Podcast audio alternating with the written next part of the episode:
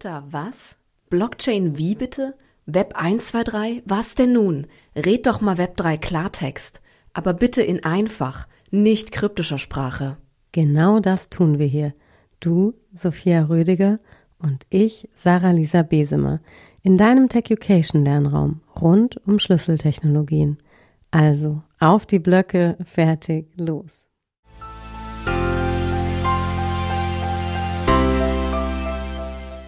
Herzlich willkommen zu einer neuen Podcast-Folge Techucation.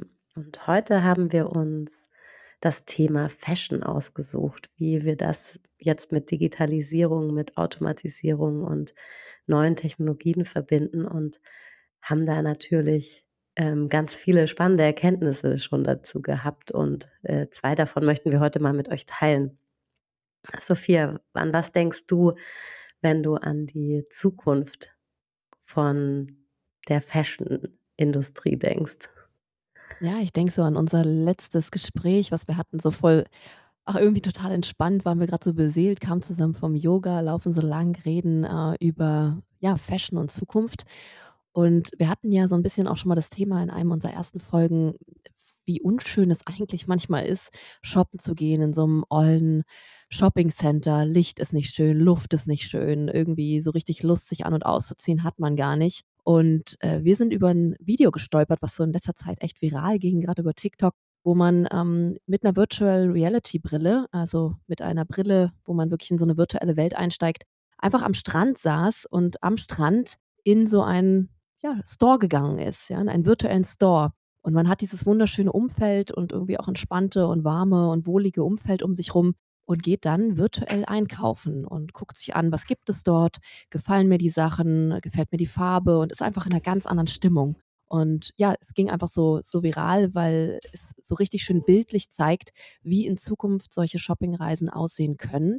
Du musst deinen wunderschönen Ort gar nicht verlassen, äh, musst nicht irgendwo durch Stress, durch volle Einkaufszentren dich schieben, in Schlangen anstehen, und kannst trotzdem dieses Gefühl von einem virtuellen Laden und äh, mit all den schönen Fashionstücken, die es dort gibt, ähm, erleben und dort ausprobieren. Und das fanden wir erstmal einfach eine ganz schöne neue Vorstellung, wie sowas dann virtuell auch aussehen könnte. Ja, und ich muss da jetzt nochmal an ein anderes äh, Erlebnis denken, das mir ja schon vor einiger Zeit habe ich mal auf Netflix irgendwas zu Zukunftstechnologien mir angeschaut und da ging es eben auch um das Thema Fashion und die haben mich in ja dieses Gedankenexperiment mitgenommen, was, wenn wir in Zukunft sich unsere Kleiderschränke komplett verändern, weil wir in unserem Kleiderschrank eigentlich gar keine Kleidung mehr aufbewahren, sondern wir haben da praktisch einen 3D-Drucker drin, der eben unterschiedlichste Materialien drucken kann. Und ich stehe dann vor meinem Spiegelschrank, ähm, der eben gleichzeitig auch ein hochtechnisches Gerät ist, äh, ausgestattet mit sämtlichen Technologien. Ja, also da ist eine Wolle drin, äh, wo ich dann eben gleich bezahlen kann. Da ist ja natürlich meine ganzen Abmaße äh, sind dort hinterlegt, dass die Kleidung mir dann auch passt und dann kann ich in einem virtuellen Kleiderschrank äh, shoppen gehen, habe auch sozusagen eine, eine Styling-Beraterin ähm, integriert und kann mir eben je nach Event oder nach Tagesform meine, mein Outfit zusammenstellen lassen und lasse es mir dann eben drucken. Und am Abend hänge ich das da sozusagen wieder rein in diesen Kleiderschrank und dann wird dieses Material wiederverwendet. Ich fand die Idee irgendwie total mhm. spannend, dass wir, ja, dass Technologie es uns auch einfach ermöglicht, wieder viel kreativer zu sein, ja, und ich stelle mir das auch total nachhaltig vor.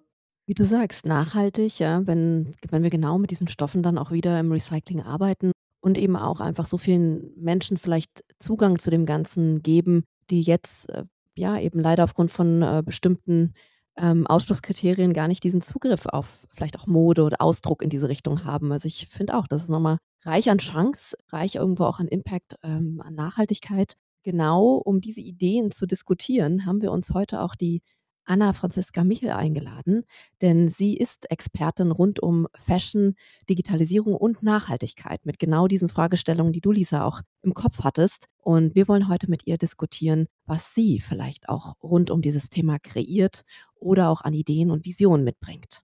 Und genau deswegen Anna, bist du heute hier? Du hast einen unglaublich spannenden CV, wie ich finde. Und immer wieder sehe ich so ein paar Parallelen. Wir haben beide an der HTW zum Beispiel studiert ähm, in Berlin. Und du hast auch letztes Jahr den Digital Female Leader Award für Innovation gewonnen. Und ich hatte das Glück, den für Mobility einzusacken. Deswegen fand ich ganz spannend, dass wir uns hier heute mal treffen, äh, virtuell in dem Lernraum, weil du einfach, ja, ganz viele, wie ich finde, Geschichten Talente ähm, und Perspektiven verbindest.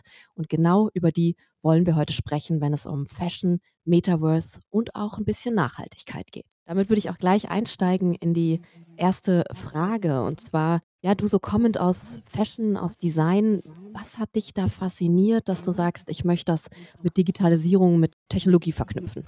Genau, also sind zwei Themen. Das erste Thema ist in unserer Industrie, ähm, auch in großen Modeunternehmen arbeiten wir immer noch manuell.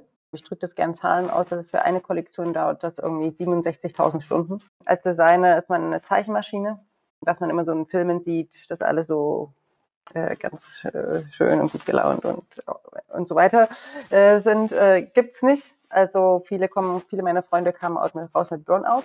Das ist das Erste. Wobei ich mir gedacht habe, da muss man irgendwas ändern. Und das Zweite ist Nachhaltigkeit ich habe was gesucht, ich habe mit nachhaltigen Materialien in meinem eigenen Label gearbeitet. Natürlich versuchen viele Unternehmen nachhaltig durch Materialien auszudrücken, aber ich habe was gesucht, was eben das Backend der Industrie ändert. Wir, haben, wir sprechen hier ja auch viel über das Metaverse und über Web3-Lösungen. Wie kannst du denn jetzt da vielleicht noch den, den Link schaffen, ja? Oder vielleicht Aha. definierst du auch für dich erstmal, was, wie verstehst du das Metaverse? Wie würdest du das in der Späti-Schlange äh, der, der jungen oder auch älteren Frau hinter dir erklären? Was ist das genau, für dich? Also, genau, ich würde erstmal ganz von vorne anfangen, weil ich ja nicht, bin ja nicht gleich zum Metaverse gekommen.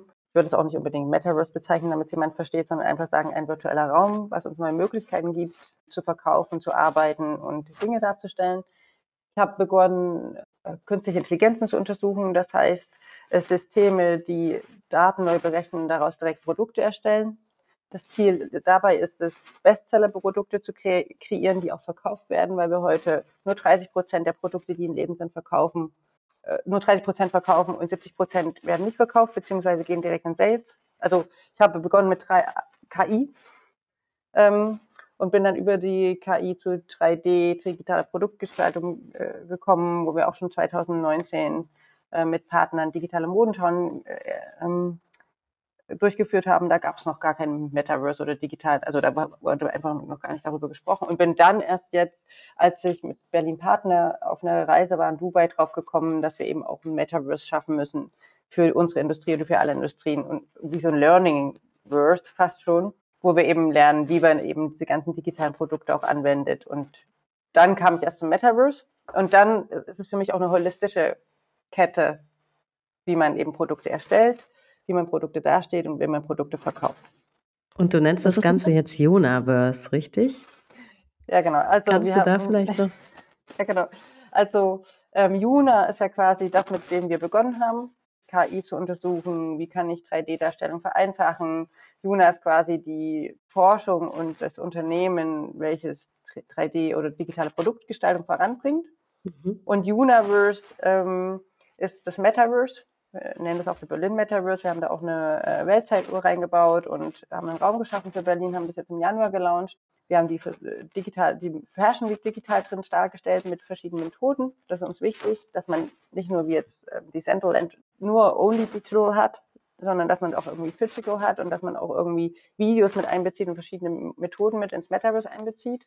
Ähm, und zur gleichen Zeit haben wir eine physische Veranstaltung gemeinsam mit H&M sozusagen kreiert, schon seit letztem Jahr Mai, wo sich dann Next to the Metaverse, wo natürlich auch alles gezeigt wird, was auf der physischen Veranstaltung passiert, wo man netzwerkt und alle Industrien eingeladen sind, um eben sich auszutauschen, um Digitalisierung, Metaverse und alles, was dazu gehört, Web3 auch, was auch noch nicht angekommen ist, eben voranzutreiben. Und das ist Universe. Cool, du hast gerade davon gesprochen, dass ihr ähm, digitale, ja, sozusagen di digitale Modenschau, Fashion-Shows sozusagen schon ähm, auch vor dem Metaverse organisiert habt. Wenn ich jetzt irgendwo komplett neu in so einer Welt bin, wie kann ich mir sowas vorstellen? Also wenn man, ja genau, wenn man komplett neu in der Welt ist, dann ähm, ist es, muss man sich das vorstellen, ein physisches Kleidungsstück einfach digital berechnet und digital dargestellt. Man nennt das Polygone, wie das berechnet wird. Und es ist einfach, man kann einfach jedes Kleidungsstück und jedes Produkt digital nochmal erstellen. Wenn wir jetzt gerade aus der Automobilindustrie, gibt es ja schon ewig, die arbeiten ja schon ewig mit Autodesk und whatever und stellen digitale Autos her. Gab es in der Mode bisher noch nicht so, ist jetzt neu. Also das ist einfach nichts anderes als ein digitaler Zwilling oder mein Ziel ist ja, dass man die nur digital erstellt und dann das produziert. Also sieht genauso aus, ist genauso, kann man sich im Fernsehen angucken, auf dem Telefon, ähm, auf dem Computer, mit einer VR-Brille natürlich auch, mit einer, ne, wo man das äh, virtuell, Virtual Reality sich angucken kann, natürlich auch, aber man kann es auch überall angucken, kann das drehen, ähm, kann man auch downloaden. Wir haben eine Juna-App, das ist eine Augmented Reality App und dann kann man das auch mal testen, kann sich das ins Wohnzimmer stellen und drumherum laufen. Das ist gleich schon mal eine Übung, die wir hier mitnehmen können. Ähm, App runterladen, genau, und das mal ausprobieren und erleben, weil das glauben wir nämlich auch, ist der beste Hebel zum Lernen. Du hast gerade schon so ein bisschen begonnen auch. Äh, du hast Nachhaltigkeitsfaktoren angesprochen, auch gesagt, dass ihr so ein bisschen über Produktion und bessere, klügere Berechnungen an eine bessere Produktion mhm. gegangen seid. Was glaubst du, sind so Chancen, ähm, vielleicht auch noch weitere, durch Digitalisierung und Fashion, durch diese Verbindung? Ja? So, wir haben auch eine Nachhaltigkeitspaper rausgebracht, kann man auch bei uns auf der Seite downloaden. Da sieht man die Berechnungen, die wir bis jetzt getätigt haben bei juna.ai, also juna.ai es ist nicht nur die Berechnung, also sind zum einen die Berechnungen, was man designt, weil eine, ein Designer heute an den Unis, die lernen, wir designen bei Hope von deiner Idee raus. Aber das ist ja nicht, wie es verkauft wird. Es wird halt nicht verkauft. Wir haben diese Überproduktion und so weiter. Genau, man muss genau berechnen, was man designen wird, was dann auch verkauft wird. Also das ist das Erste. Äh, heute braucht man bis zu sechs Monate oder länger sogar, bis dann das, also für einfach eine Produktentwicklung im Modebereich. Ja, also äh, bis das dann auf dem Markt ist, ist ja der Trend vorbei. Klar, dass das dann keiner mehr kauft. Das ist das Zweite. Das Dritte ist, wir arbeiten zum Beispiel in der Industrie, wir machen sechs, bis zu sechs Prototypes, bis, bis zu sechs Tests von einem Kleidungsstück, das man nochmal zusammennäht und so weiter, um eben das danach produzieren zu können. Das muss ja nicht sein, das können wir auch digital machen. Und dann gehen wir immer weiter. Dann hat man ein digitales Teil, A-B-Testing. Das heißt, wir testen, will das überhaupt jemand haben, bevor wir es produzieren? Das machen wir alles nicht. So, man könnte dann, also Shein macht das zum Beispiel. Ich weiß, die viel Shitstorm und so, aber die machen, die testen und die verkaufen nur, was wirklich jemand möchte. Und das kann man ganz schnell mit digitalen Produkten machen, bis hin dann auch zum Metaverse, Fashion Shows, äh, was Labels oder Unternehmen für Fashion Shows ausgeben. Ich habe damit angefangen 2018, digitale Modenschauen gemacht, nur noch zwei Models laufen lassen mit vielleicht ähm, zwei Outfits, wo man das mal noch anfassen kann, den Rest digital. Ähm, ich war weder äh, ausgebrannt, äh, ich sah gut aus, was ich sonst nicht war. ähm, du hast diese ganze Kleidung, die auf Moden, auf Modenschein gezeigt wird, wird sowieso dann nicht verkauft. Guckt in die Läden rein, das ist alles Basics, was am meisten verkauft wird und am meisten schwarz und weiß sowieso. Man kann halt so viel Materialien, auch digitale Präsentationen äh, safen. Also gibt viele Möglichkeiten. Also wir haben ausgerechnet, wenn man schon allein von den Prototypen nur ausgeht, würde man 93 Prozent weniger äh, CO2-Emissionen haben. Wow. Ja, wow. weil man, das auch keiner weiß, nämlich das hat Otto, gibt es eine Statistik, kann man auch im Internet nachlesen, Otto hat so Tests gemacht und das meiste CO2 entsteht beim Bügeln. Und was man auch nicht weiß, ähm, das Wichtigste beim Kleidung zusammennähen ist bügeln. Du bügelst vorher alles um dann das nähen zu können. Das heißt, wenn man sechs Prototypen macht und so weiter und so weiter, ist halt alles CO2, was äh, entsteht. Und das, dann kommt noch dazu, wir, Globalisierung, Flugzeuge, Transport. Da bin ich ja noch nicht mal. Ich bin nur beim Product Creation Prozess. Jetzt wirst du dich ja mit Sicherheit auch mit vielen, ja, weniger digitalen DesignerInnen unterhalten. Mich würde da einfach mal interessieren, wie erlebst du das? Ja, also wenn du dich mit denen austauscht, was sind da die Haupteinwände oder was sagst du denen, damit ja, sie die, die Chance erkennen? Wie begeisterst du sie? Ja? Wie erklärst du das jemanden, der jetzt sein Leben lang den Job eben so durchgeführt hat, wie er das bis heute tut? Ja, also dadurch, dass ich selber Designerin war, kann ich ganz, also wird ganz gut nachvollzogen, warum ich das, das tue. Äh, was immer noch schwerfällt, dann dennoch die Arbeitsweise zu verändern. Das stimmt. Aber zumindest das Verständnis, warum ich das mache, das ist klar. Bei größeren Unternehmen, bei kleineren Unternehmen oder bei richtig Designern, die so, so One-Man-Unternehmen haben, ist es klar, die arbeiten generell ja mehr künstlerisch. Also klar, die verstehen mich auch, aber die sind eh künstlerisch unterwegs. Da haben wir, haben wir auch Projekte und unterstützen die digital, weil auch, ich finde auch die neue Haute Couture, das ist alles, muss digital sein. Das ist genauso. Also auch die müssen den Step gehen, aber gerade mit Datenberechnung und ähm, ähm, schneller Design und so in großen Unternehmen wird gut verstanden. Die Umsetzung ist dann trotzdem immer noch der Schritt, den die gehen müssen. Und was ich ganz interessant finde, ich bin durch meine Arbeit so in vielen Unternehmen gewesen, habe mir das alles angeguckt ähm, und kann die jetzt mittlerweile auch vergleichen. Also die haben alle so ähnliche Probleme, ein bisschen anders gesetzt, aber das ist ziemlich spannend, was ich jetzt auch im Automobilindustrie halt auch rausfinde. Ähnlich, äh, ähnliche ähm, Challenges. Exakt, ne? Das ist, äh, fällt uns allen schwer, irgendwie sich dann auch vorzustellen, vielleicht, wie so eine Reisen aussehen können. Also, das wäre vielleicht auch so eine nächste Frage, die wir haben. Wenn wir jetzt haben wir so ein bisschen von digitaler Fashion Show gesprochen und aber auch Metaverse immer wieder als Term reingebracht, was ja noch ein bisschen mehr ist als eben jetzt nur der mhm. virtuelle Raum. Wenn du mal die, dich in die Zukunft beamst gerade und ähm, dir vorstellst, wie vielleicht so Shoppingreisen in Zukunft aussehen werden, kannst du das nochmal so beschreiben mit deinen Worten und Bildern für jemanden, der jetzt gerade da vielleicht noch gar nicht an der Schnittstelle Vorstellungen hat? Ja, genau. Also ich würde das erstmal so beschreiben, dass erstmal alles digital nur entsteht. Dass wir gar nicht vorproduzieren. Das ist für mich das wichtigste Ziel aller Aktivitäten. Ähm, und dann ist es ja klar, dann hat man, was man, also gerade den Raum, den wir auch jetzt gebaut haben. Man geht rein, man hat ein Erlebnis, man geht wie ein Shopping-Center. Natürlich geht man da nicht mehr raus. Es ist halt so ein bisschen Gamification dann. Aber trotzdem, du hast halt die Sachen nicht produziert und liegen irgendwo gestapelt. Das ist für mich das Allerwichtigste aus dem Ganzen. Ähm, und was, ich vergleiche das immer damit, produzierst ein digitales Teil, egal von was, anstatt 50 Millionen dieser Teile und die liegen dann rum. Und das ist so mein Ziel, dass man dann eben dann auch da in diese digitalen Räume geht und dann shoppt und das Erlebnis hat und von dort dann klickt und dann weitergeht. Ich finde, für unsere Industrie, Auto, äh, äh, Fashion-Industrie, ist es die Möglichkeit, auch gerade mit NFTs und was alles so dazukommt. Auch Gaming. Also was macht man als erstes, wenn man in so einen Raum reingeht? Was macht man als erstes, wenn man ins Gaming, in ein Spiel reingeht? Man kleidet sich ein. Und ich glaube, unsere Industrie, wenn die umdenkt, dann können die die profitabelste Industrie werden und einfach ihre, ihr, ihr Geschäftsmodell umstellen ja, und dann nur noch gewisse Teile produzieren, die vielleicht ein bisschen spezieller sind. Es gibt ja immer so 20 Prozent, die ein bisschen spezieller sind oder eben nur noch die produzieren, die wirklich dann auch ge gekauft werden. Glaubst du, ähm, wenn ich jetzt ganz oft auch immer so mit Menschen im Umfeld spreche, wir sind ja so gewohnt, vor allem würde ich sagen in unserer deutschen Kultur, dass immer alles verfügbar ist, wenn ich das sofort haben möchte. Ne? Ähm, mhm. also ich gehe irgendwo hin und zack, dann nehme ich es mit und hab's halt irgendwo. Glaubst du, ähm, dass da viele vielleicht irgendwo auch so eine Hemmschwelle haben werden oder sich es deswegen auch gar nicht vorstellen wollen?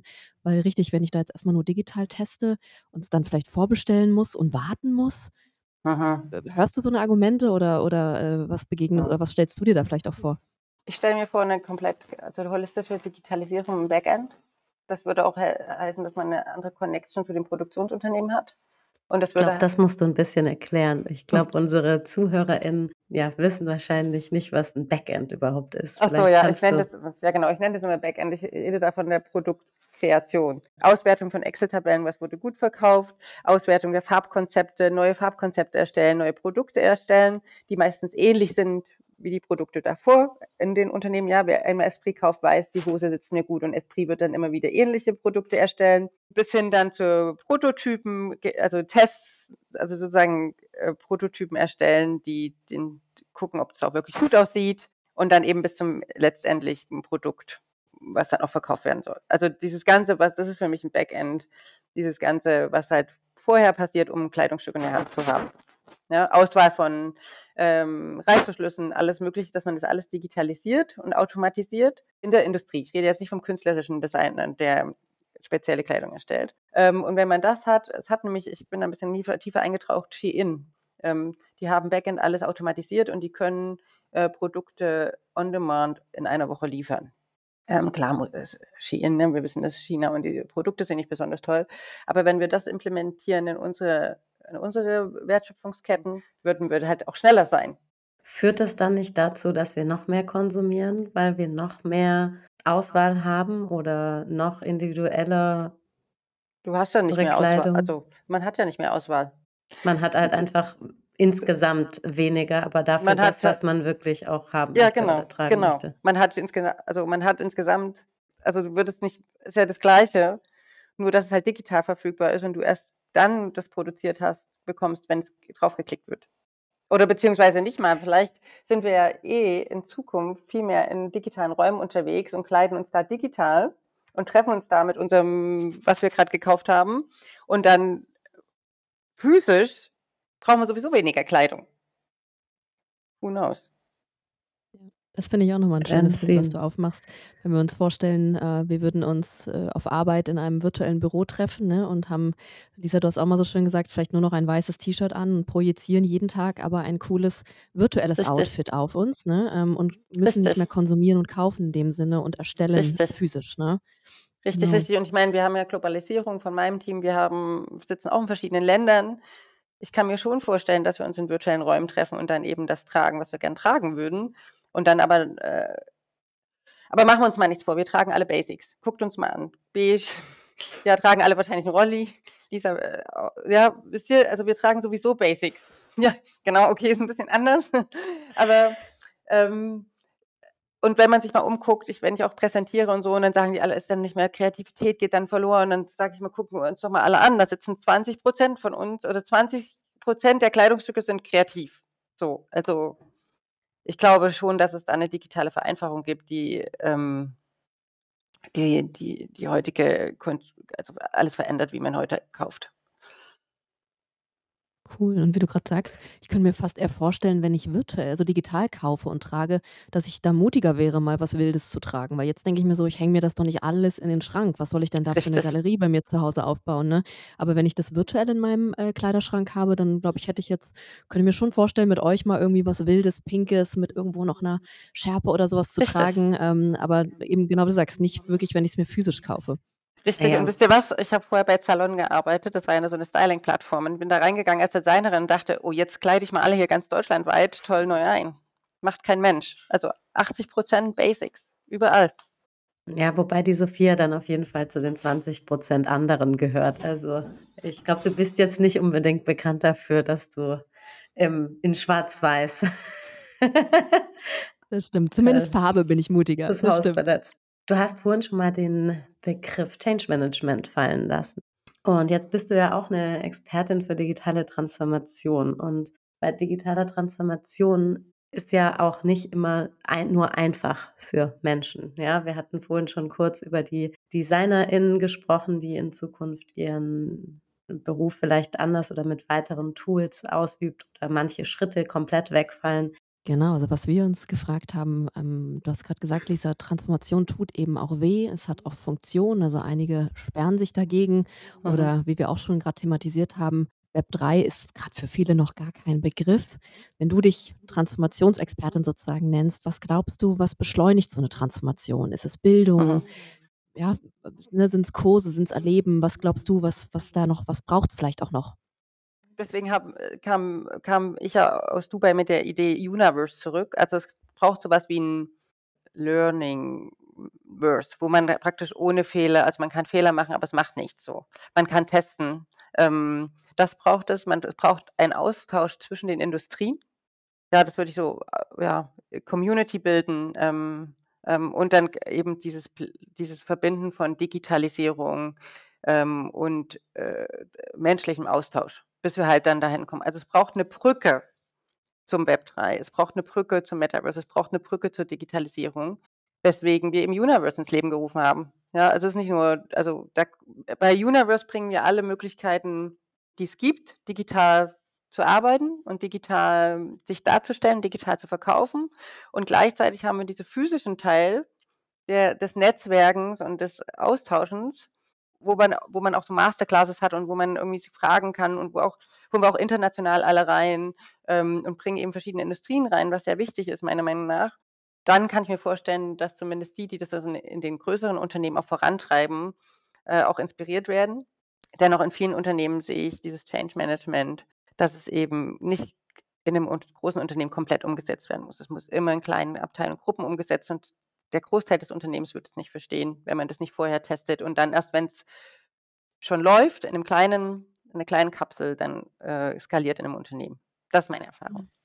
Ja, ja, schönes Bild, so dieser Keimzelle, wo dann vielleicht mehr ja. entsteht und es so übergeht auf andere Strukturen im System, ja.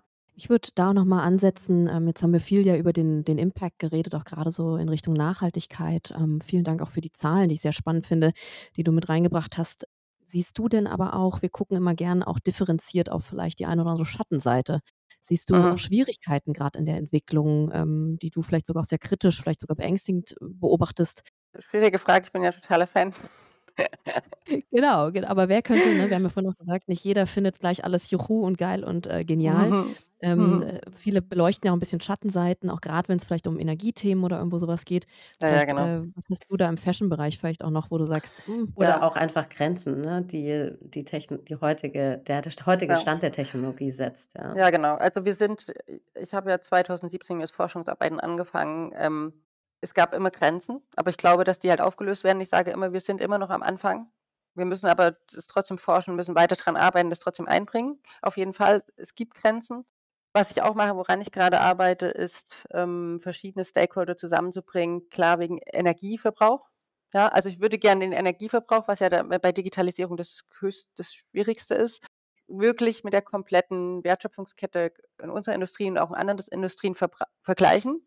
Also, weil klar haben wir da den Energieverbrauch, aber vielleicht finden wir da Alternativen. Aber was ist denn mit Chemikalien? Was ist denn mit Wasser? So, also das setze ich gern gegenüber. Ich habe noch keine Zahlen dazu, falls jemand zuhört. Ich möchte es gerne holistisch untersuchen. so, ähm, genau, also Energieverbrauch finde ich schon auch noch eine, ein bisschen kritisch, aber dennoch setze ich immer dagegen alles, was wir sonst verbrauchen und äh, guckt euch die Flüsse an und äh, Stark, ja, also danke, dass du betonst, ja, ich finde auch, dass, also, ne, Kleidung trägt irgendwie jeder jeden Tag. Es gehört mit zum Alltäglichen. Ähm, es drückt viel aus und wir können da so viel machen auf der Ebene. Also da sehe ich auch noch so viel Potenzial. Äh, und richtig, es wäre falsch, gleich immer alles zu vernichten, auch wenn es vielleicht noch nicht ganz optimiert ist. Du hast es nochmal betont, wir sind ganz am Anfang ne, der mhm. Entwicklung. Ja. Jetzt seid ihr ja beide stolze Digital Female Leader ähm, Award-Trägerinnen. Ja, die eine aus dem Design und die andere aus der in der Psychologie oder aus der Psychologie. Ähm, Anna, wieso hattest du denn eigentlich Bock auf Tech? Also und wieso gibt es immer noch so wenige Annas und Sophias in äh, die die uns joinen? Ja, ich Was halt denkst du? ja, hm, da ist sehr gute Frage. Ähm, warum ich Bock auf Tech hatte, ich habe halt angefangen zu untersuchen, was kann ich machen? Und habe geguckt, Wearables war es nicht, es war nicht Stoffe irgendwie. Ich bin durch ein Research darauf gekommen. Einfach Research, was kann ich machen und habe selber halt versucht, programmieren zu lernen und habe dann diese, wir haben dann mit einem Freund zusammen diese Software geschrieben, äh, Sportdatendesigns umzuwandeln, um äh, Mode einfach persönlicher zu gestalten. Es ist einfach, ich kann dir gar nicht sagen, wie ich da drauf gekommen bin. Einfach durch Research, was kann ich tun, um ganzheitliche Nachhaltigkeit zu erreichen. Das war es einfach von meiner Seite. Und dann ähm, bin ich immer diesen Schritt weitergegangen. Ähm, ja, und jetzt bin ich eben totaler Fan. Jetzt kann ich gar nicht mehr zurück. Aber warum es so wenige gibt? Ähm, ja, ich hatte auch ganz am Anfang zwei Mitstreiterinnen sozusagen, die mit mir geforscht haben. Ich kann es euch nicht sagen. Sicherheit, ähm, andere, ähm, andere Ängste, auch vielleicht mitge mitgegebene Ängste aus der Familie anders aufgewachsen. Ich weiß nicht, was denkst du denn, Sophia? Genau, du sagst schwer wahrscheinlich auf einen Grund äh, zurückzuführen. Also bei mir war es auf jeden Fall dass mir erstmal die Vorbilder an der Stelle gefehlt haben. Also, meine Eltern haben beide sehr klassisch eine 'ne Lehrerkarriere hingelegt. Bei Ähm, mir ich hatte so ein bisschen Glück, Auch ja. Lehrer. Ach, witzig, auch Lehrerkind. Ähm, Meine Mama ist auch Lehrerin. Sehr gut. Also, dann haben Vielleicht sind wir ist das so die Revolution. Genau, ich glaube auch, Bildung an die Macht. Ne, auf jeden Fall, ähm, es bei mir genau so ein bisschen das Vorbild, was gefehlt Ich hatte Glück, dass mein Vater Informatiker war vom Mhm. Studienhintergrund äh, und ich somit immer übers Gaming auch viel Bezug zu Technik hatte und dann eben die Innovationskomponente so spannend fand. Was macht das mit uns, Mhm. auch äh, mit mit mhm. Einfluss aufs Gehirn und hatte einfach nie, und das war vielleicht ein bisschen ähm, positiver Erziehungshintergrund, ich hatte nie Sorge vor Grenze oder Scheitern oder, oh, das ist mir ja. zu groß oder ist nicht, mhm. passt nicht zur Weiblichkeit oder so, sondern mm, gerade mein Vater war auch immer so höher, schneller, weiter und Sophia geh noch eine Treppe höher und hat mich da voll motiviert. Und ich glaube, das hat mich da so hingebracht und mir den Raum eröffnet. Wenn man das jetzt aber nicht so hat, hätte, wäre es mir damals schwer gefallen, weil ich zum Beispiel die Vorbilder nicht hatte ähm, und, und wenig sozusagen Bildhaftigkeit in meinem Umfeld, um mir das vorzuleben. Also ich glaube, da fehlt es an vielen Stellen noch. Deswegen sind wir hier, deswegen laden wir dich ein, um genau mhm. ähm, coole Talente wie dich auf, auf solche Bühnen zu bringen. Aber das könnte ich mir vorstellen, fehlt an vielen Stellen immer noch. Ja, das stimmt. Das ist auch, muss ich ehrlich sagen, eine Motivation auch für meine Tochter zum Beispiel einfach ein Role Model zu sein. Das ist eine große Motivation. Das alles voranzutreiben und auch zu bleiben und ähm, weiterzumachen. Das stimmt vielleicht Role Models. Ja. Deswegen ja. gibt es auch den Digital Female Leader Award. Ganz genau, ganz genau. Das ist wahr und ich glaube, dass es wirklich wichtig ist. Ihr sagt, äh, du eine Tochter, du den kleinen Leo. Ähm, ich hoffe auch, dass die groß werden und, und sich gar nicht mehr diese Fragen stellen. Ja, hat das jetzt, ist das eher ein männlicher, ein weiblicher Beruf? Ähm, ich kenne das noch aus meinen Büchern damals. Wir mussten noch Eigenschaften mit Männ Männlein und Weiblein verknüpfen. Und da war äh, bei männlich war halt Technologie, Zahlen und Sport. Und ich habe mich immer gefragt, okay, ich bin da gut. bin ich jetzt ein Mann? Junge sozusagen. Also das, ja. da hat Bildung auch noch komische Dinge vorgelebt. Und ich hoffe, dass eure Kids das gar nicht mehr so als Schranken oder Normen irgendwo überhaupt hat und haben. Ähm, dann glaube ich, richtig, sind wir mit Vorbildern auf der richtigen, ja. der richtigen Welle. Wir wollen immer gerne, und du hast vorhin schon eine Inspiration als Übung mitgegeben, nämlich eure App runterladen ähm, und sich mhm. mal da so ein bisschen ausprobieren. Hast du sonst noch so einen kleinen, ähm, eine Übung, einen Hack, was auch immer du vielleicht unseren Zuhörerinnen mitgeben kannst, äh, womit sie morgen mal starten können, um sich vielleicht so digitaler Fashion zu nähern? Genau, also wir haben ja einmal The Berlin Metaverse findet man online, ähm, ist unsere Seite, da kann man in den Raum reingehen, auch einfach mit einem Computer und so. Also muss man nicht irgendwie eine VR-Brille aufsetzen, kann da drin rumlaufen. Gibt es eine Area, da gibt es halt Kleidungsstücke und dann noch Videos von der Fashion Week und ähm, dann gibt es eine Konferenz-Area, da sieht man auch noch ein bisschen was. Ähm, und dann kann man unsere App downloaden. Das ist eine Augmented Reality App. Die heißt Yuna Virtual Showroom. Da kann man sich dann die Kleidungsstücke auf den Tisch stellen von verschiedenen Unternehmen, von Esther Perman, Gary Weber oder Desigual zum Beispiel. Ähm, ja, und ansonsten, was kann man sonst noch mitgeben? Ich kann immer noch äh, Dress X kann man zum Beispiel auch empfehlen. Dann kann man sich Kleidungsstücke auf Bilder mappen lassen. Also Dress cool. X heißen die. Ja, genau, dann kann man einfach da sich äh, oder kann er äh, auch Augmented Reality App ist das, dann kann man die einfach sich anziehen und dann kann man ein Foto machen, also digital, ne? Einfach sich drauf mappen ja, einfach zur nächsten Fashion Week wieder reingucken. The Berlin Metaverse, Universe. Ähm, gern noch zu unserer Konferenz persönlich kommen. Ihr seid gern eingeladen natürlich. Zusammen mit H&M Beyond aus Berlin machen wir das und mit anderen Partnern, Berlin Partner auch. Stark. Ja. Das klingt äh, sehr greifbar und da kriege ich selber gerade Lust, äh, das mal auszuprobieren. Und vielleicht treffen wir uns mal alle abends und machen einen virtuellen Fashion-Abend ähm, und legen uns digitale Kleidung an. Sehr cool. Lisa, du machst den Abschluss.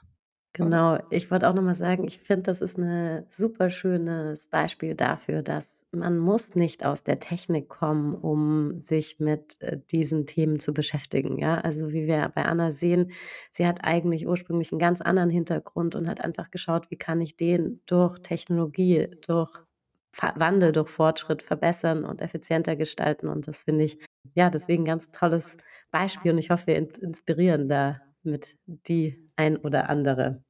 Wir beenden ja unseren Podcast immer mit einer ähm, Hotel Matze Frage und heute haben wir uns für dich ausgesucht. Ähm, Liebe ich auch folgende. übrigens.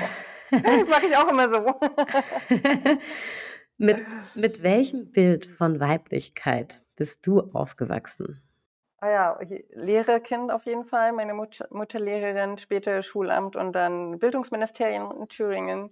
Also schon viermal studiert, Karriere in einem Bereich, finde ich, wo man nicht direkt Karriere erwartet. Äh, das finde ich ziemlich cool, dass das mein Bild auch ähm, da auch keine Grenzen sehen, sozusagen Grenzen überschreiten, hat viel äh, Gegenwind auch bekommen, weil sie Inklusion vorangetrieben hat.